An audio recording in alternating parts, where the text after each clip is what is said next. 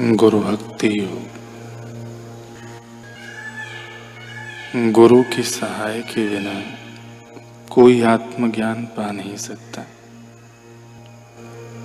गुरु कृपा के बिना दिव्य जीवन में कोई प्रगति नहीं हो सकता।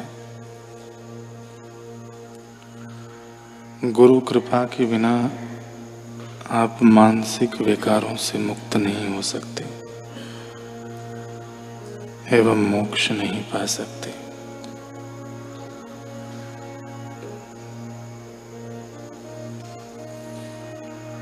अगर आप अपने गुरु की मूर्ति का ध्यान करने की आदत नहीं डालोगे तो आत्मा का भव्य वैभव एवं सनातन ज्योति आपसे सदा के लिए अदृश्य रहेगी।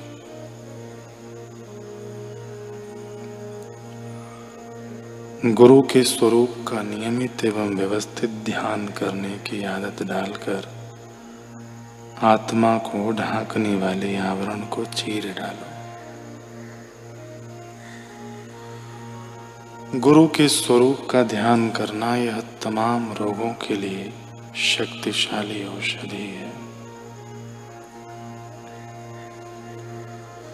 गुरु का ध्यान करने से अंतरात्मा के ज्ञान के एवं अन्य कई गूढ़ शक्तियाँ प्राप्त करने के लिए मन के द्वार खुल जाते हैं। गुरु का ध्यान करने से जीवन के तमाम दुख दूर हो जाते हैं। गुरु के स्वरूप का ध्यान करो, तभी आपको सच्ची शांति और आनंद की प्राप्ति होगी। आध्यात्मिक गुरु का ध्यान करने से बहुत ही आध्यात्मिक शक्ति, शांति, नया जोश और नया बल मिलता है। पवित्र गुरु का ध्यान करने से शुद्ध शक्तिशाली विचारों का विकास होता है।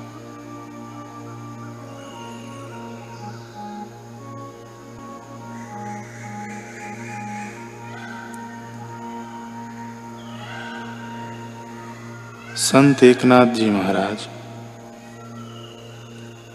श्रीमद एकनाथी भागवत के दसवें अध्याय में लिख रहे हैं कि संसार बंधन से मुक्त होने का उपाय है। जीव के बंधनों को काटने वाली ब्रह्म विद्या की प्राप्ति। वह ब्रह्म विद्या हमें किस प्रकार प्राप्त हो सकती है, इसका वर्णन करते हुए भगवान श्री कृष्ण अपने प्यारे भक्त उद्धव से कहते हैं, तस्मा जिज्ञासया आत्मनमात्मस्थम केवलम परम। संगम्य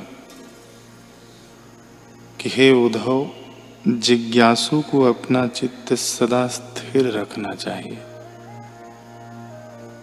जिससे सत्य असत्य विभाग द्वारा विवेक जागृत होता है। उसमें जितना असत्य होगा, जिज्ञासु के चित्त में जितना असत्य होगा, उतनी ही अविद्या होगी। उसके कारण ही जीव को नितांत पीड़ा होती है। उसका समूल विनाश करने के लिए सद विद्या प्राप्त करनी चाहिए।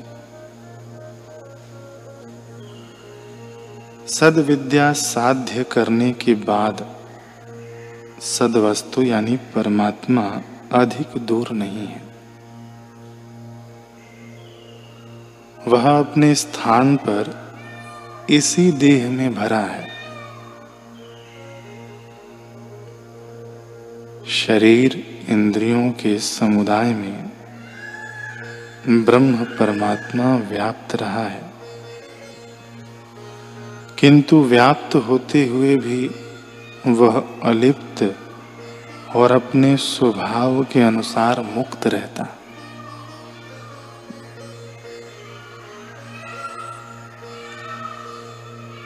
सदविद्या को साध कर आत्मानुसंधान करके साधक को दोनों देहों का निराकरण कर लेना चाहिए।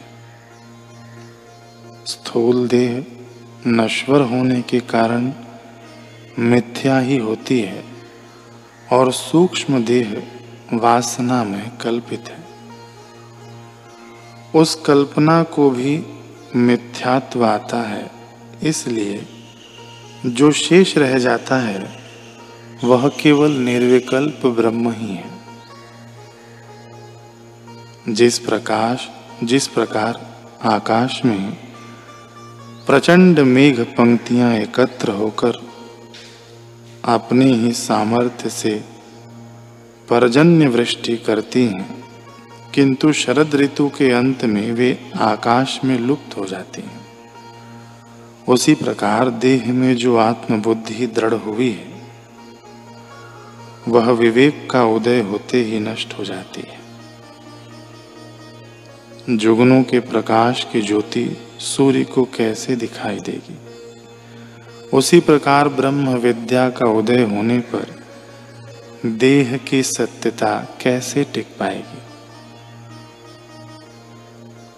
रस्सी की जगह सांप का जो भ्रम हुआ था, उसकी सत्यता मालूम होने पर सांप का भ्रम समाप्त हुआ और वह रस्सी के रूप में ही शेष रहा।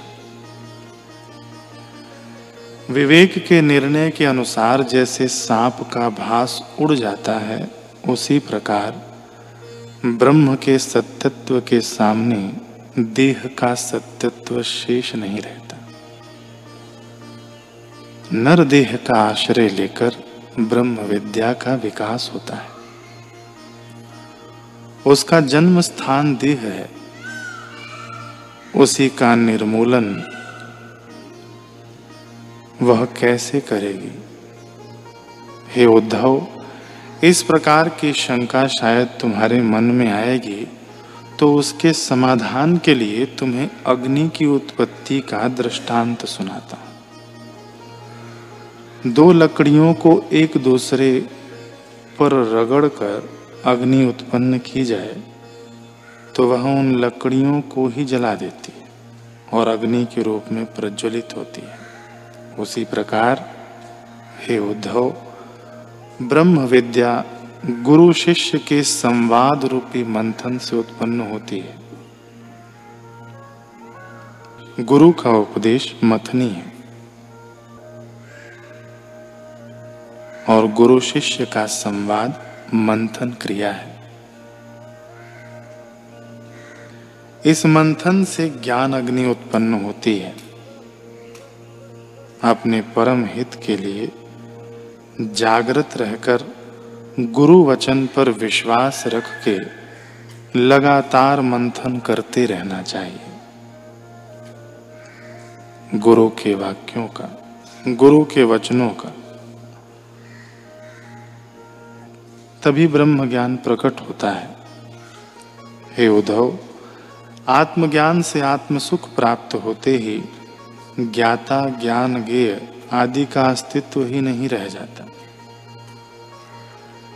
आत्मज्ञान से संसार दुख का विलय होकर आत्म सुख का लाभ होता है। और वह आत्म सुख में माया के गुण दोषों का पूरी तरह विनाश हो जाता है। तब गुरु और शिष्य दोनों भिन्न नहीं रहते। शिष्य गुरु से एक रूप हो जाता है। गुरु में विलय हो जाता है।